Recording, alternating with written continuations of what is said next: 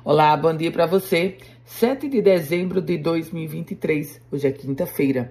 Trago as primeiras do dia e começo sobre a perfuração de poços na margem equatorial do Rio Grande do Norte.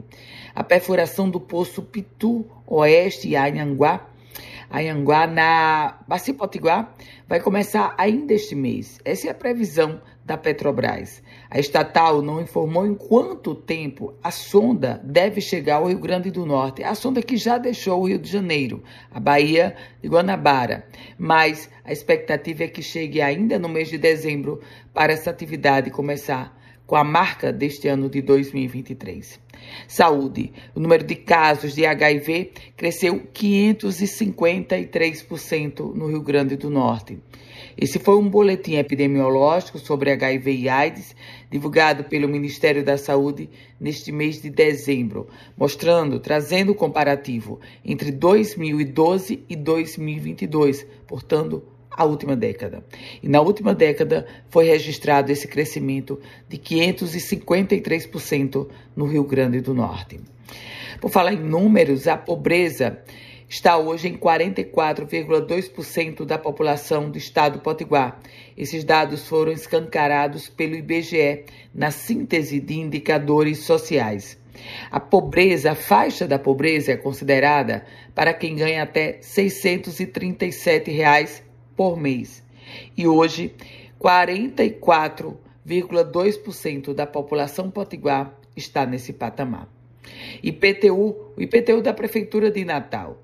Os contribuintes da capital podem quitar o IPTU 2024 com 16% de desconto.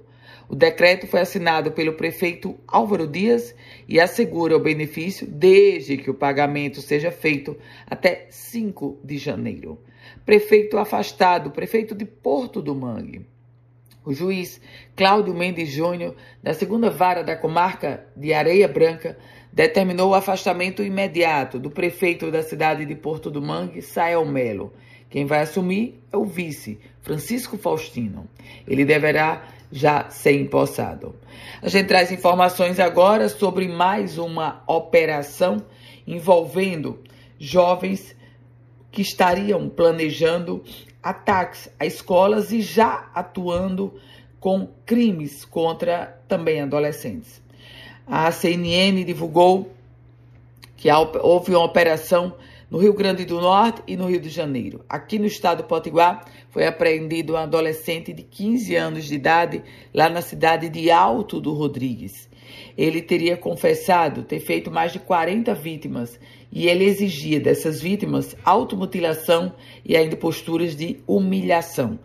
O outro braço dessa operação foi no Rio de Janeiro, com a apreensão de uma jovem de 12 anos de idade.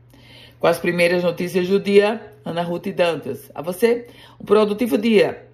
Se quiser compartilhar esse boletim, fique muito à vontade. E para começar a receber, você envia uma mensagem no meu WhatsApp, que é o 987168787.